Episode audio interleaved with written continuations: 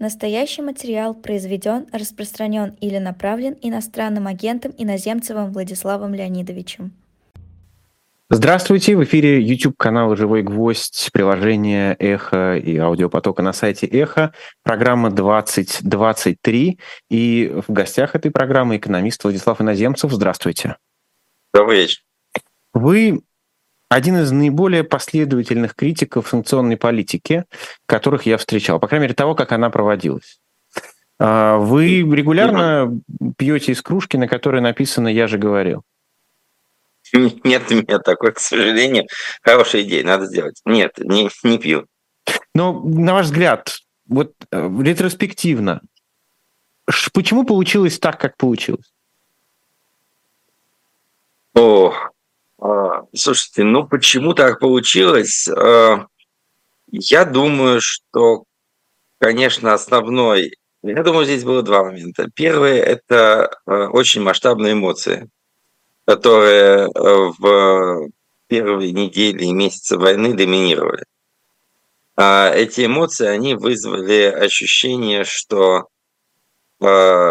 нужно сделать как можно более серьезные удары, по как можно более широкому кругу отраслей, предприятий и частных лиц. И это может вызвать а, какие-то серьезные последствия для России. При этом а, я об этом уже многим говорил, что в том же Берлине в марте-апреле 2022 года, где я был на нескольких мероприятиях, обсуждавших политику, она только начиналась, как бы вообще тема взаимного ущерба она не обсуждалась в принципе. То есть э, была полная уверенность, что санкции – это удар по в одну сторону. Да, ну, собственно говоря, то, что было, допустим, во времена санкций против Сербии, против Южной Африки, против э, Ирака и так далее. Да? Э, то есть обратного эффекта ну, никто не хотел обсуждать. Это первый момент. Да, вот этот эмоциональный момент, он был очень важен. Второй момент, на мой взгляд, ну, может быть, меня кто-то осудит, но он сводился к тому, что количество и круг экспертов по России, а, который сложился на Западе, а, он состоит исключительно из э, людей, которые либо по личным причинам ненавидят Путина, а, либо сделали свою карьеру на Западе, просто изрыгая проклятие в адрес российского режима, не вдаваясь в серьезном смыслении его сути, его роли и основ его политики, и его фундаментальных экономических базисных основ. Вот. И в результате этого все эти товарищи, они, а, конечно, никогда ни на какие компромиссы идти не хотели.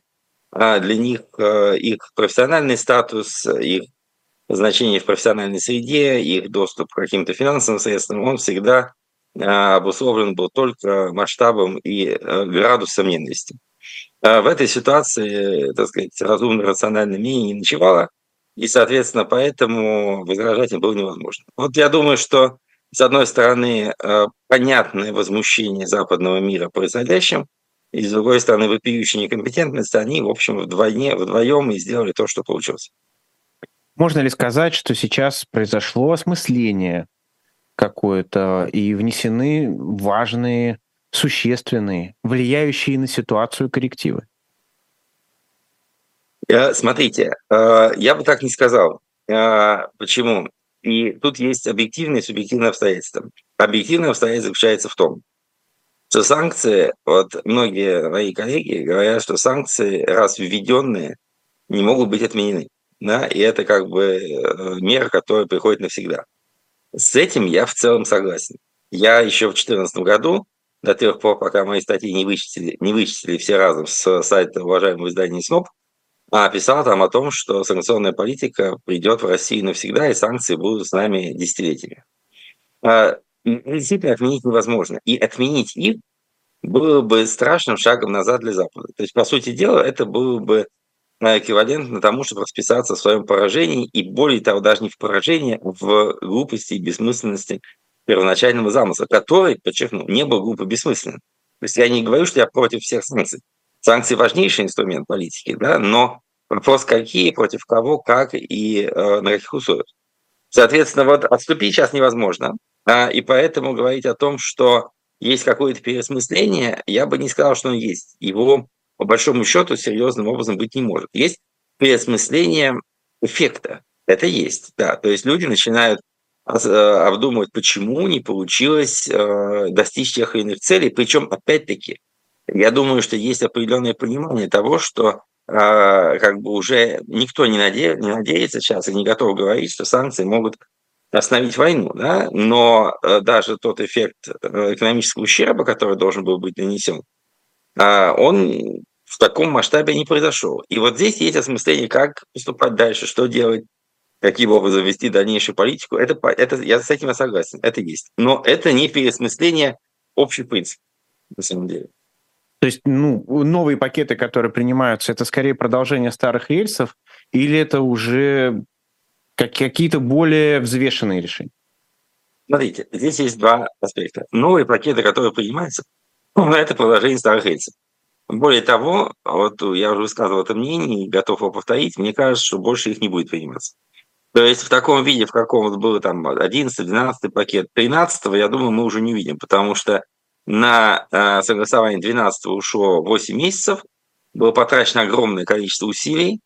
Э, в итоге, опять-таки, говоря о параллельном ущербе, я бы сказал, что европейское единство сейчас э, реально испытывает, скажем так, проходит испытание на прочность из-за вещей, которые на самом деле мелкие. Да? Вот если мы, допустим, посмотрим 12 пакет санкций, то что сделал Европейский Союз? Да? Он разморозил ради его утверждения помощь Венгрии в 10 миллиардов евро для того, чтобы, может быть, лишить России 5 миллиардов валютной выручки от алмазов. Понимаете, если это эффективный метод, то, честно говоря, это очень странно. То есть вы соглашаетесь с диктатом а, самого авторитарного правительства в Европейском Союзе, идете у него на поводу, а, заранее тратя на эти усилия больше, чем вы не то что получите от них, а чем вы лишите своего противника. Может быть. Да? Ну, тут нет слов как бы. То есть вопрос, вы хотите окончательно подорвать европейское единство, а, еще раз заплатить Орбану еще 30 миллиардов, да? Ради чего? Чтобы, так сказать, там перекрыть поставку спичек из России. Ну, вот, вот это приблизительно так сейчас выглядит. А, поэтому мне кажется, что если у Европейского Союза и его руководства есть а, некая рефлексия, то я думаю, что а, на время можно остановиться и задуматься о том, как наладить, по крайней мере, те санкции, которые есть. Да, или, допустим, вот сейчас, все прекрасно знаем, дебатируется вопрос о изъятии российских активов в пользу Украины. Очень хорошая тема. Я о ней писал еще полгода назад, говоря, что это действительно давно пора бы сделать. Но проблема заключается в том, как. И, а, на мой взгляд, сейчас могут оказаться доминирующими ну, самые убийственные методы. Да? То есть если просто попробовать это конфисковать, то последствия для той же самой Европы, Америка здесь прекрасно себя чувствует. В ней нет российских активов. Э, Россия не держала в долларах э, значительные объемы аваров перед началом войны. Поэтому сейчас американцы будут давить на европейцев с тем, чтобы они реквизировали эти активы, получили кучу проблем э, с доверием в финансовой сфере, а, и потом мы с этим разгребались. Если европейцы на это пойдут, они будут, ну, скажем так, не очень дальновидны, на мой взгляд. То же самое, как, допустим, европейцы сейчас и американцы ввели замечательные санкции против Арктик СПГ-2, с которым не имеет никаких дел, но который должен был поставлять газ европейцам на ту, конкурируя с американским газом. То есть, и на мой взгляд, э, эти деньги можно забрать, нужно, но для этого необходимы какие-то э, достаточно хитрые комбинации. Но то, что я предлагаю, например, предполагало создание фонда восстановления Украины, в котором бы участниками была сама Украина и все страны, в которых эти деньги находятся, в рамках работы этого фонда банки, держащие сейчас эти, да, э, находящиеся под санкциями остатки, могли бы предоставить фонду кредиты из собственных средств в объеме этих остатков. А, соответственно, фонд был бы уполномочен э, господином Зеленским, правительством Украины, э, по операциям с российскими выплатами и репарациями после войны. В данной ситуации просто вопрос вкладывается. То есть деньги приходят в Украину в виде кредита. Это очень полезно, потому что Запад может их контролировать в отличие от просто выданных денег, да?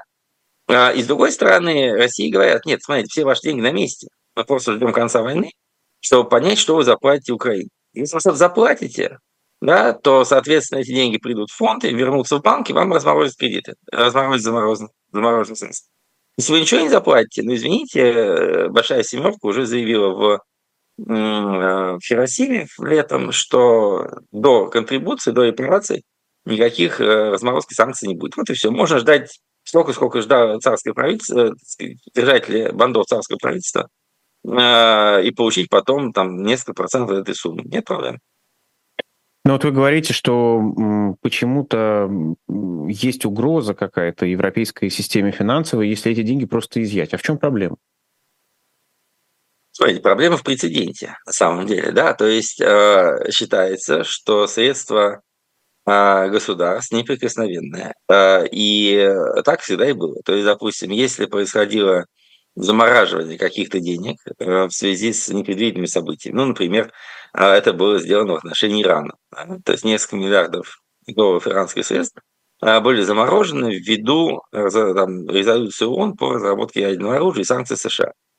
Эти деньги в значительной мере были впоследствии, впоследствии разморожены, когда Иран пошел на сделку по ядерных миллиардах. Пока они находились под санкциями, ряд американских граждан а, предъявили претензии иранскому правительству в связи, я не помню деталей, а, но эти кейсы описаны, то ли убийство а, других американских граждан или их родственников, сказать, военнослужащими из корпуса стражи Исламской революции. Соответственно, тогда американские суды приняли к рассмотрению иски этих граждан о нанесении морально-материального ущерба, именно как американских граждан, как людей, легально находящихся на территории США. Э, и вынесли решение, насколько я помню, они э, присудили возместить ущерб в количестве нескольких миллионов долларов, то есть, по-моему, от 8 до 30. И эти деньги были списаны из этих санкционной суммы и выданы этим гражданам.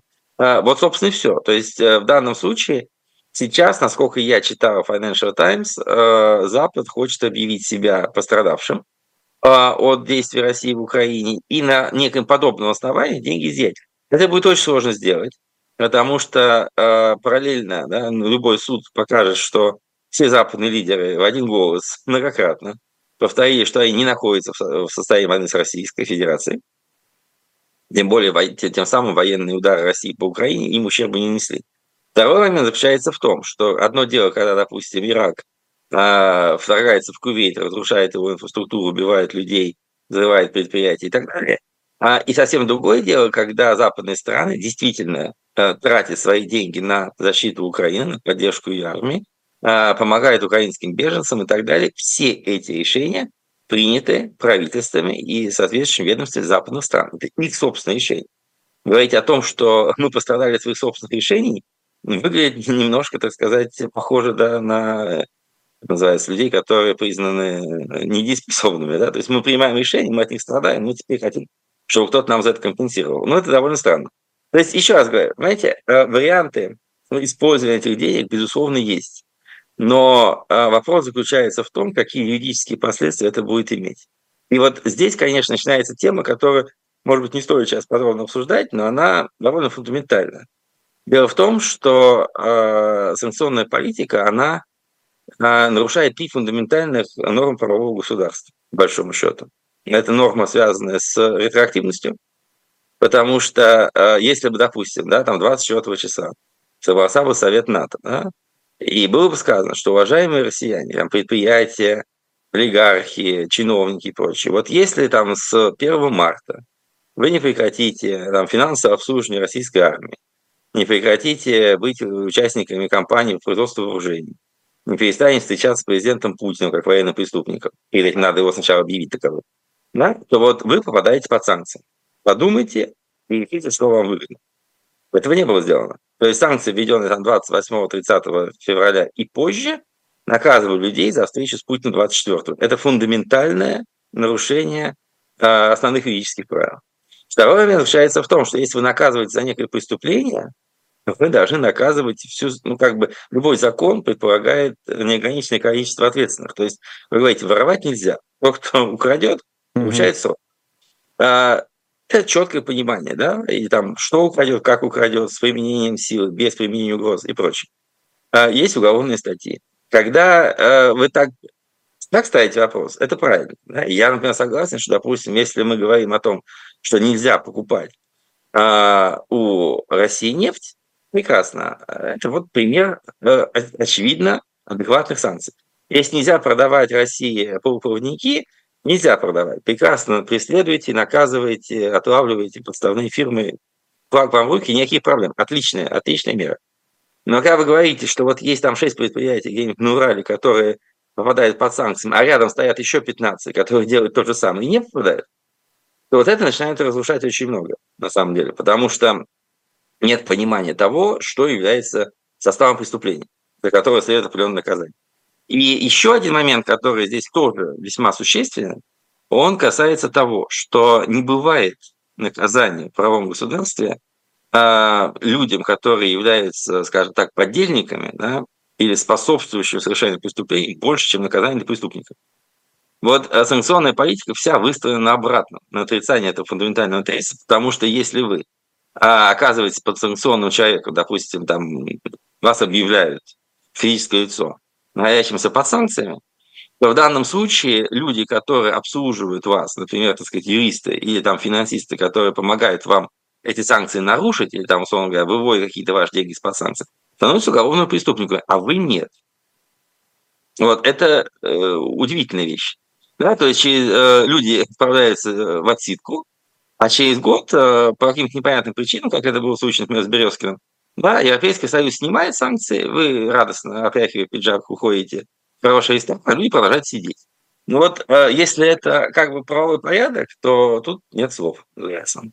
Таких полно вещей. Вообще санкции – это вещь, которая за некоторое количество времени э, порушит больше правовых основ на Западе, чем, я не знаю, последние сто лет все события.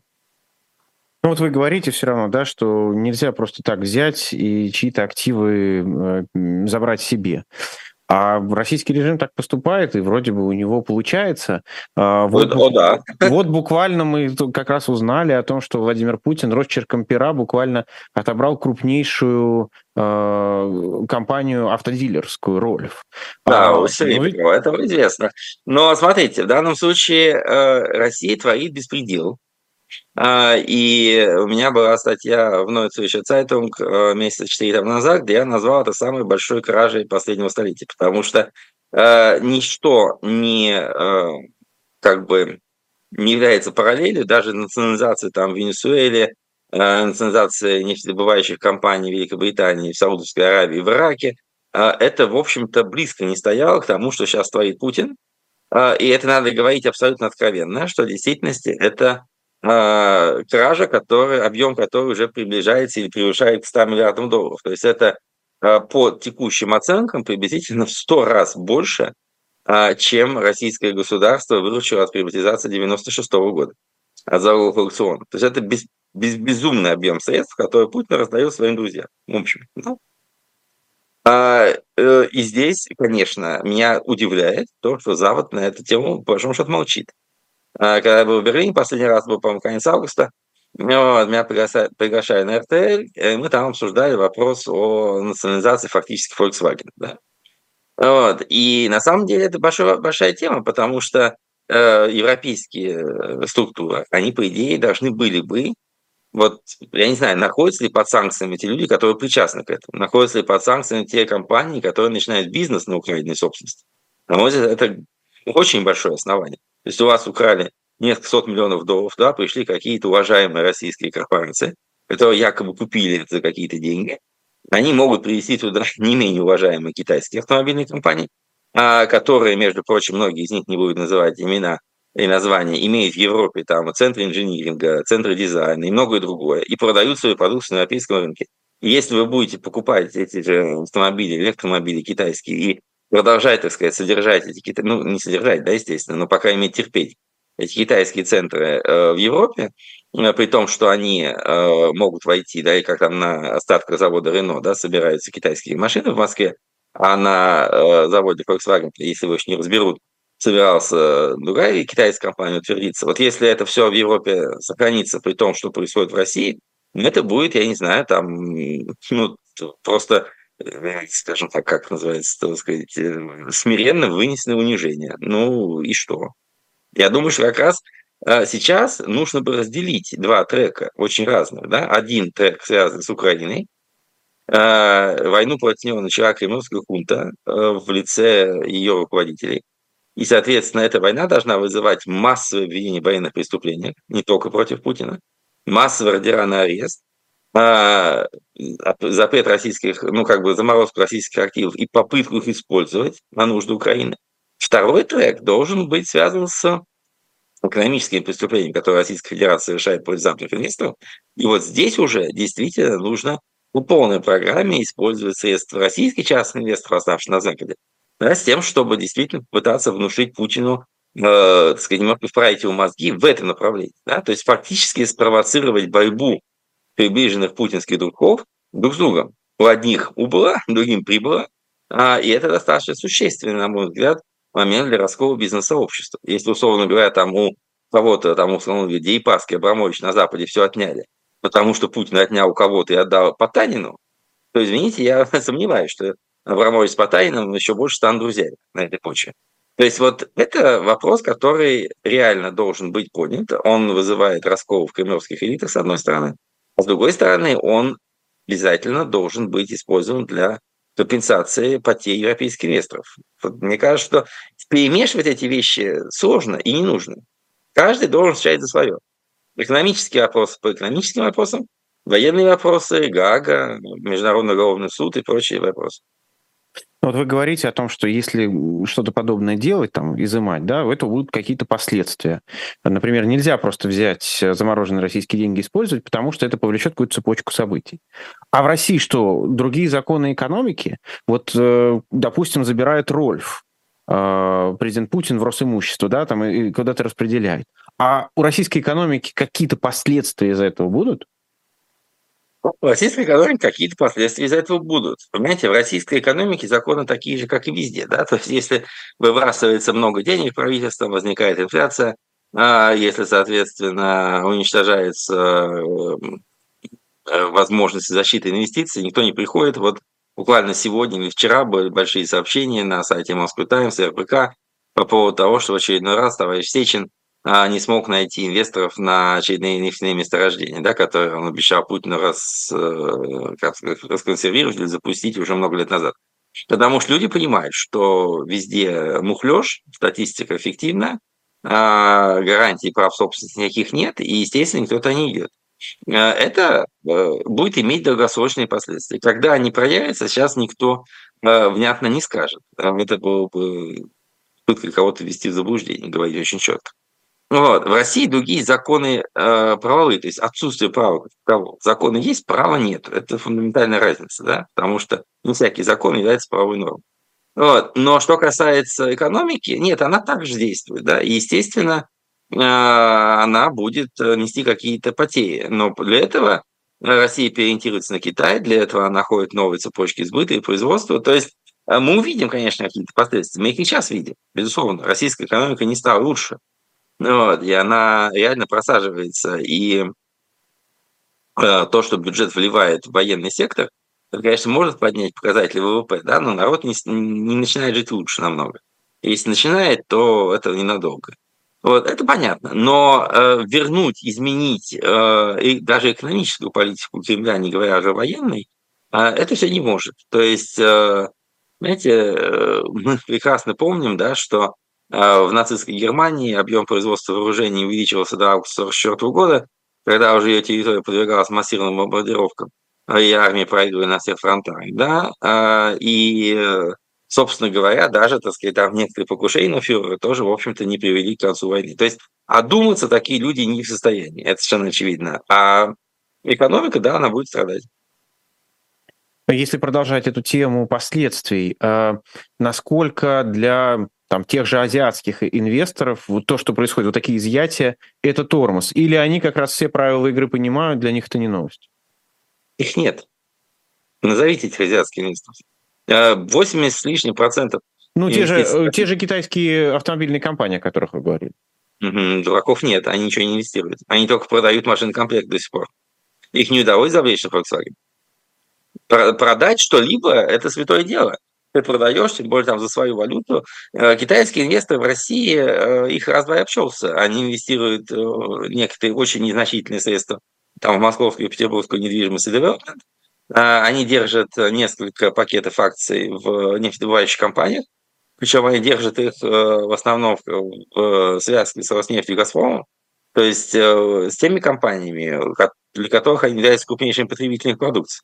То здесь не рыпнешься особо, да, потому что можно сказать, что да, мы там лицензируем твои 20%, но хорошо, мы завтра не будем покупать ваш газ а, и вашу нефть, и вот ваш э, нефтепровод СТО стоит мертвым грузом. То есть э, и силы Сибири. То есть в данном случае китайцы заняли прекрасную позицию. Они э, гораздо больше нужны России, чем Россия им. Э, у них нет такой зависимости от российского газа и нефти, какая была у европейцев перед войной. А, и поэтому они даже там не чихнут, если они перекроют эти вентили. А Россия чихнет очень сильно. Поэтому э, я думаю, что у них есть прекрасная линия обороны, и их инвестиции защищены не какими-то бредовыми словами Путина, которые завтра же берутся обратно, а вполне реальными экономическими стенками, поддержками, контрфорсами и так далее. Но если, опять же, говорить тогда глобально, если так относятся э, в России к э, собственности, в данном случае к частной собственности, а, в Европе и Соединенных Штатах ставится вопрос о том, что делать с российскими активами, которые там заморожены, может быть, как раз нарушить те правила, которые выстраивались э, давно, и попытаться это просто изъять. Можно ли говорить, что институт собственности в кризисе в глобальном?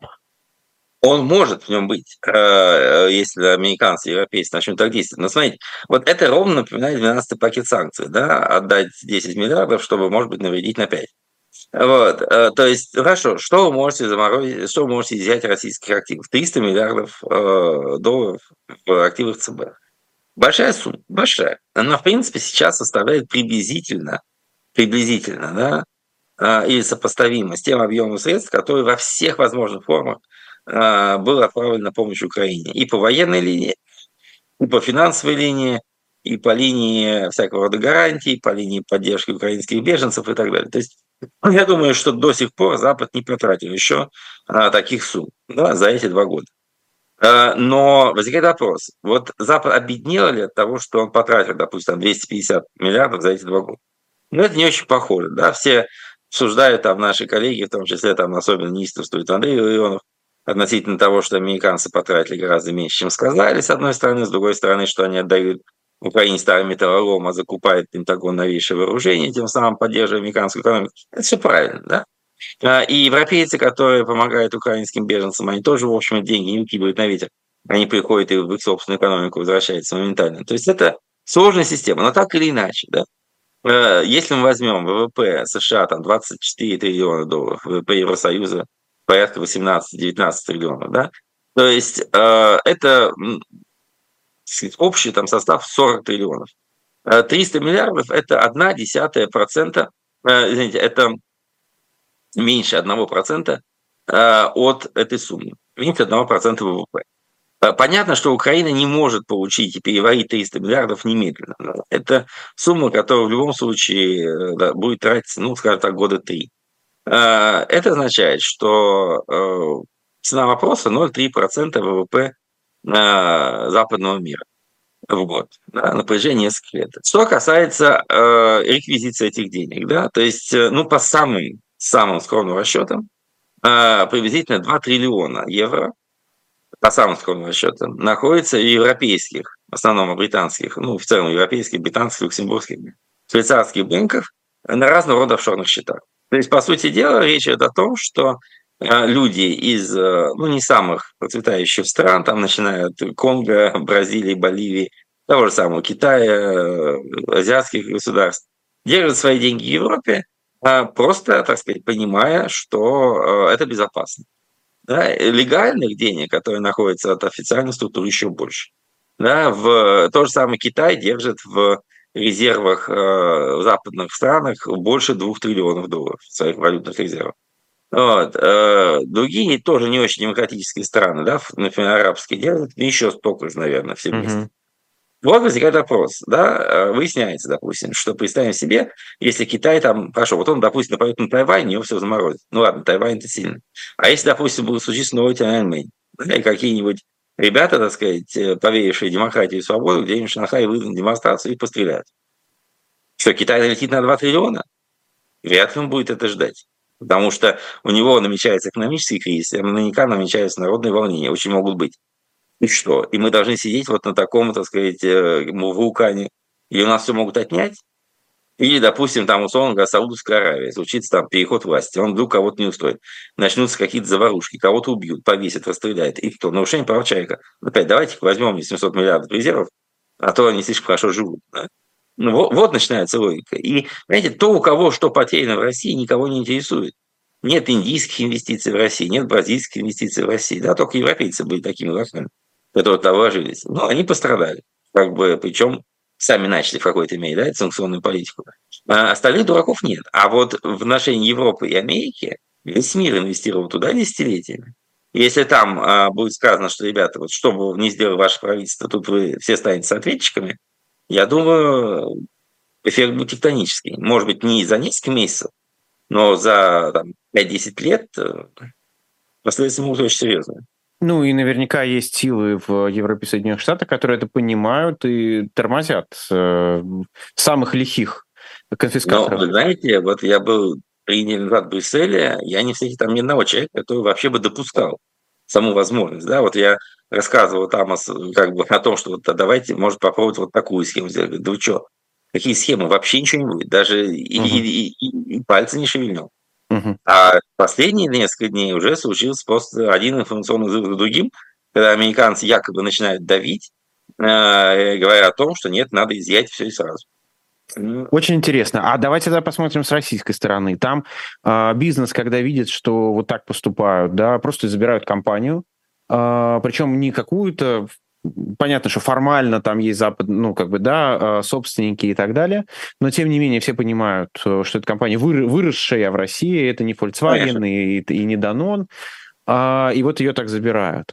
А как реагирует крупный бизнес? Понятно, что публично сейчас уже никто ничего не говорит. Но не публично, они недовольны, они идут, они, они пытаются объяснить, что так нельзя. Они понимают ведь, что Знаете, они следующие. Нет, я... Не, не, не, не. Я думаю, что в России солидарность бизнеса разрушена, значительно имея. А, в глубине своей находится в серьезном ужасе от того, что происходит. Но прекрасно понимает, что делать ничего невозможно. Вот а, санкции против так называемых российских олигархов, они на Западе вводились в какой-то мере в ожидании того, что олигархи могут на Путина влиять. Вот э, я никогда не понимал, каким образом это можно предположить, потому что все-таки сейчас не 90-е годы. Сейчас э, государство имеет такие возможности репрессивного аппарата, э, что, в принципе, ты лишишься собственности и свободы. А, ну, то есть, одно дело, я понимаю, что неприятно потерять э, свою компанию, а, который ты создавал десятки лет, но, так сказать, получить там 12 лет в тот же день, да, как получает господин Абызов, еще более неприятно.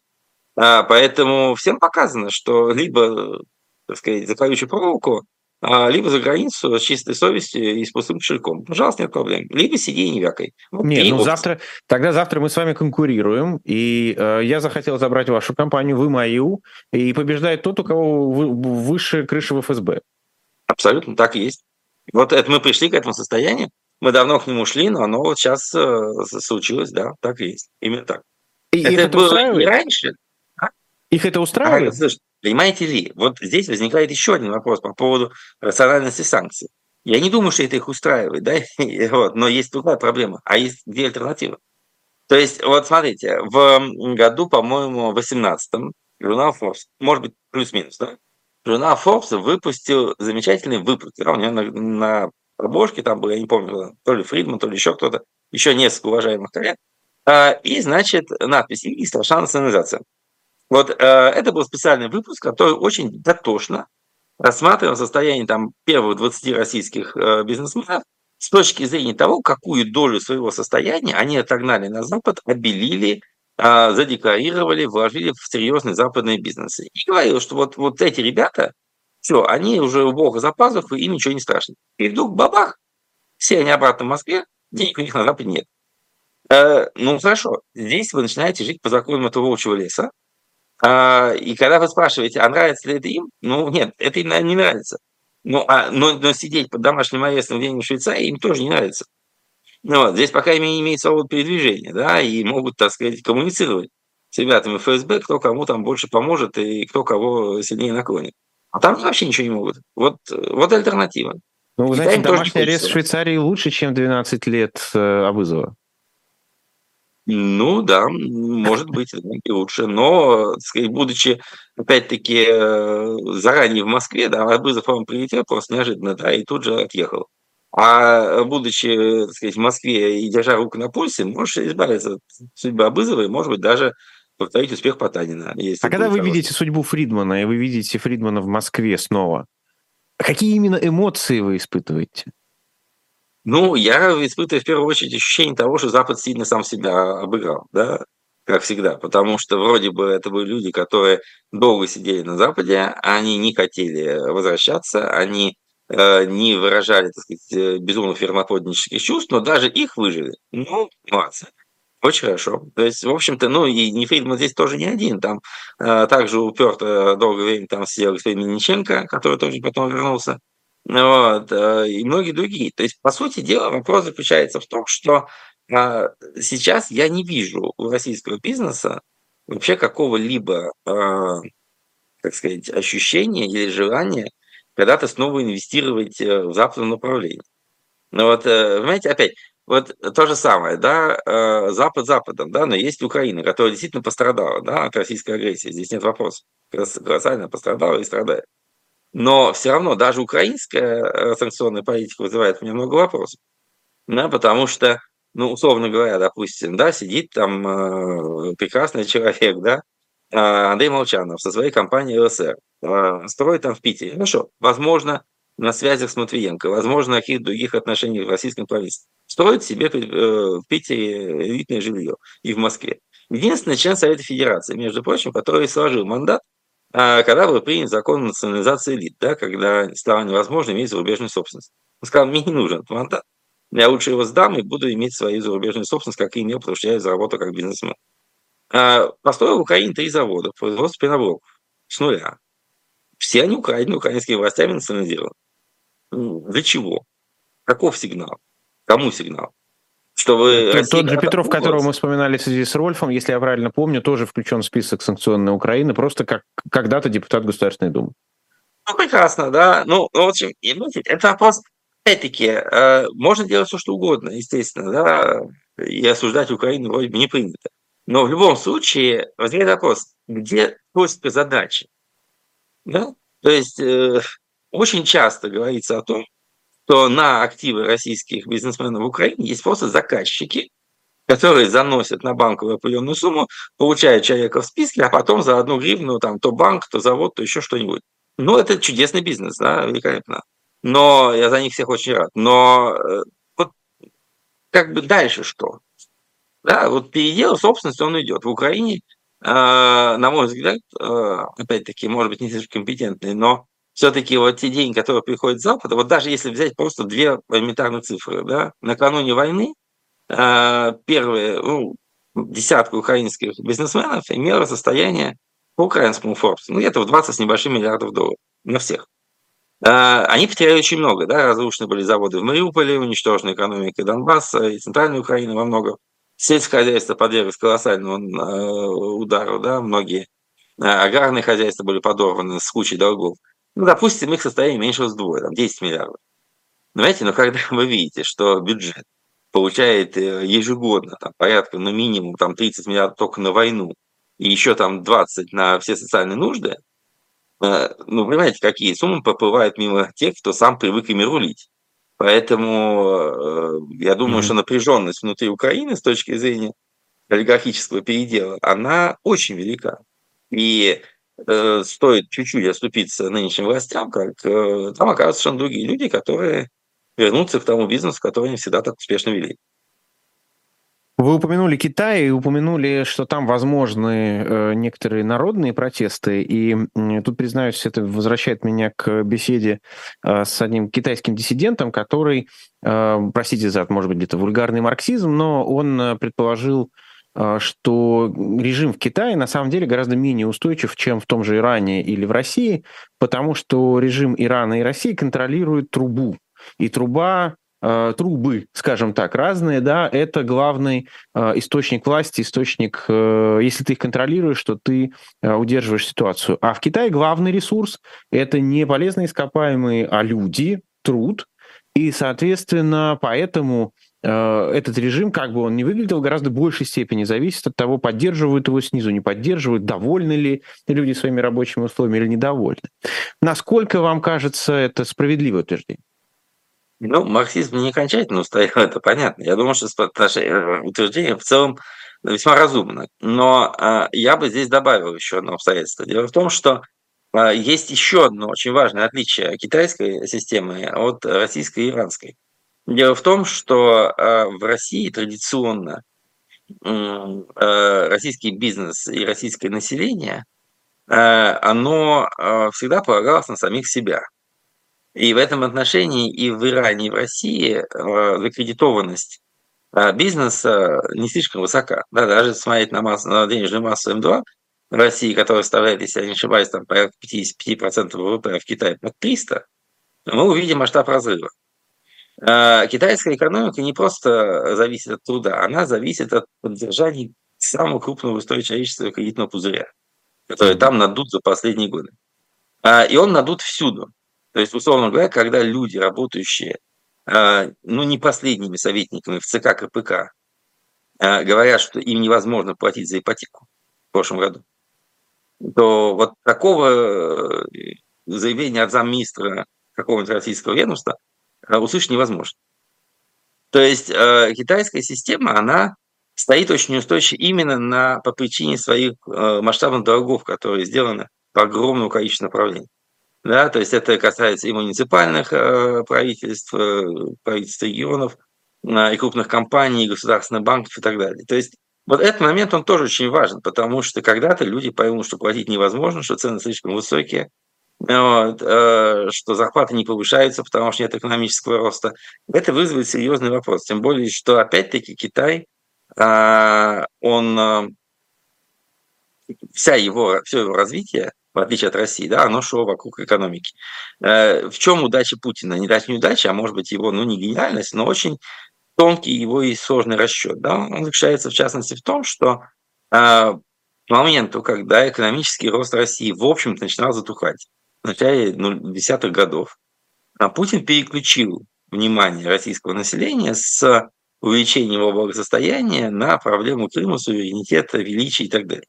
Вот когда я слышу про там, общественный договор о колбасе и холодильнике и отсутствие э, политической деятельности, мне очень смешно, потому что мне кажется, что эта тема кончилась лет 15 назад, потому что вот уже начиная там с 2012 года не было этой темы вообще. То есть никто, э, уровень жизни не рос э, по стране. Экономика топталась на месте. И при этом, а так или иначе, власть Путина не слабела. Я не говорю о том, что популярность его не снижалась. Но власть его не слабела. Почему? Потому что он переключил э, с темы экономики. Да, мы обогатились, мы стали жить нормально, все хорошо. Теперь займемся имперским строительством. Все время занимаемся. Да. А, и уже нам становится тяжелее и хуже, но мы этим все равно занимаемся, потому что дискурс сместился за пределы экономики. Китай он никуда не сместился. Ну, то есть э, я сильно сомневаюсь в том, что захват Тайваня делает э, рейтинг китайских руководителей близким 100% на следующие 10 лет. Какой бы ценой этот захват не случился. Нет, люди по-прежнему будут хотеть получения уровня жизни, новых квартир, новых, новых машин и всего остального. Поэтому китайская тема, она кажется мне на сегодняшний день очень важной. А, Еще вот почему. Я сейчас буду заканчивать ее, потому что, я так понимаю, времени мало. Понимаете, э, у нас есть ощущение, вот, да, через буквально два дня будет очередная годовщина распуска ну, конца Советского Союза заставки Михаила Сергеевича. Вот. И мы всегда любим вспоминать, вот конец 80-х, начало 90-х, Советский Союз рухнул, и западный мир вот превратился в однополярный, пример однополярный момент, как говорит Мишаев. Но, понимаете, мы не видим с нашего милого огорода э, того, что сделал однополярный момент в начале 90-х. Там было два одинаково важных события политический провал Советского Союза и экономический коллапс Японии, пришедший на 89 год. Вот э, именно поэтому Соединенные Штаты в 90-е годы стали единственным глобальным гегемоном. Не только потому, что они стали сокращать военные расходы, но и потому, что вот эта вот нудная, так сказать, и муфа, которая летала на востоке и уезжала, да, и вдруг сдохла. Вот, вот э, последний новый переход там, конца 20-х годов может быть ровно таким же, что и Россия, так сказать, наконец надорвется политическим образом, и Китай сдуется. Вот тогда, я думаю, что 90-е годы покажутся еще очень многополярным миром в сравнении с тем, что может получиться. То есть настолько, э, на ваш взгляд, Соединенным Штатам нужно лишь ждать? Я думаю, что да. Я думаю на самом деле, что пока никакие глобальные тренды не изменились настолько. А, то есть, смотрите, мы видели на протяжении всего XIX века и, и раньше, последнего столетия нового времени, огромные смены и изменения в мировой табеле рангах. Да? Была Франция, которая потом потеснила Великобританию, были Соединенные Штаты, которые потеснили Великобританию, была Германия, которая потеснила Великобританию на на европейском э, континенте, да, был Советский Союз, который из ниоткуда возник и стал второй экономикой мира, была Япония и так далее. И вот, собственно говоря, в годах в 70-х, 80-х этот процесс закончился. То есть, да, и Советский Союз, в общем-то, не стал первой, и Япония не стала первой, хотя об этом писали там многие уважаемые американские комментаторы. А сейчас мы видим Китай. На самом деле, если это опять не получится, то, по крайней мере, эти три попытки становятся уже неким важным рядом, да, а не исключениями. А, и похоже, что тогда тенденция сменилась. Э, об этом надо много думать, но я думаю, что как раз вторая половина 20-х будет исключительно интересна с точки зрения вот определения направления мировой динамики на всех рассказах про Тихоокеанское столетие и тому подобное прочее. Вот э, мы с, давайте с больших философских тем э, на одну э, очень конкретную в самом конце на три минуты вернемся. Э, вы сказали, что были в Брюсселе три недели назад. Мне кажется, что если бы вы вот на этой неделе вы приехали, или, может быть, пару недель назад в Европу, то вас бы спрашивали, кто такая Екатерина Дунцова, что это такое? Я не знаю, возникает ли такой э, вопрос э, у вас там в Вашингтоне, но меня здесь часто спрашивают как раз люди, которые интересуются Россией, которые пытаются что-то понять. У вас есть ответ, что это такое? Что это за феномен? У меня есть ответ о том, что меня вообще интересует все, что продается 17 марта. Я не комментирую никаких э, хлюпов, э, пузырей и всего остального, что на эту тему связано, потому что, на мой взгляд, э, между 16 и 18 не будет никакой разницы. Вы имеете в виду 16-18 марта? Да. А, в том смысле, что это выборы, которые не, не ну, во-первых, это не выборы, конечно, но это, это событие, которое не влечет за собой никаких последствий. Это никакая точка э, напряжения для режима. Никакая. То есть, условно говоря, более того, даже вопрос не в режиме. Вопрос в том, что если это становится точкой напряжения для кого-то из комментаторов, ну, это показывает, что человеку не о чем думать и разговаривать. А как же политологические утверждения, что любые, даже самые формальные выборы, это для режима всегда риски. Особенно даже не сами выборы, сколько то, что будет после них.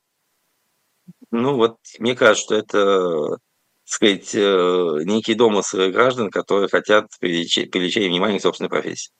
Интересно. Но если, если тогда э, говорить о том, какие вызовы э, в ближайший год могут быть у режима, вы бы что сказали? Только мобилизация. А я думаю, что и главный вызов режима – это то, если э, Путин э, снова попытается вот как бы ужесточить э, масштаб нажима на э, общество. Э, мобилизация, э, отключение интернета, резкое повышение налогов, э, реквизиции какие-то и так далее. То есть, по сути дела, некие действия, которые затрагивают э, значительную часть общества и против которых нет серьезных э, возможностей, э, как бы сказать, защиты. Вот это может повлиять на общество. Если речь пойдет о том, что война будет продолжаться посредством такой наемной армии, как это сейчас происходит, ну да, то будут определенные точные выступления, но они были, есть и будут, и это не есть угроза. То есть если Путин попытается вступить в войну с обществом по каким-то фундаментальным вопросам, да, это серьезная проблема. Если он не попытается, а, то, слушайте, я еще я в 2013 году у меня выходила во Франции большая статья, где я говорю о том, что проблема режима относится к концу 20-х, началу 30-х годов. В 2013 году. А все говорили, что Болотный вот-вот победит. А я остаюсь при том же мнении. Но вы говорите, что сейчас в основном э, наемной армии, но там ведь все-таки много мобилизованных, и мы видим это по, по возмущению их родственников. Там много мобилизованных, но, во-первых, эти мобилизованные получают, э, или, по крайней мере, декларативно получают очень высокие доходы, второй больше, чем в России в среднем. А такого нет ни в одной армии мира, даже в Соединенных Штатах. И плюс к этому надо понимать, что как раз вот если бы Кремле были э, как бы, ну, так сказать, э, готовы были бы реагировать на такого рода возмущение, то, конечно, тогда может быть действительно какая-то частичная демобилизация была бы нужна, и, и наоборот, еще большее повышение э, зарплат э, тех, кто могут пойти на их замену. То есть, конечно, ротация необходима, безусловно, но если она будет проводиться, опять-таки, на уровне коммерческом, как сейчас, я думаю, что никаких катастроф и серьезных потрясений для режима не предвидится. Спасибо. Это был Владислав Иноземцев в прямом эфире «Живого гвоздя» приложение «Эхо». Полностью этот эфир, расшифровку этого эфира можно прочитать на сайте echo.fm.online. Если вы находитесь в России, то и не используете VPN, знайте, что этот сайт заблокирован, но в телеграм-канале Echo FM вы всегда можете найти ссылку на свежее зеркало. До свидания. Спасибо.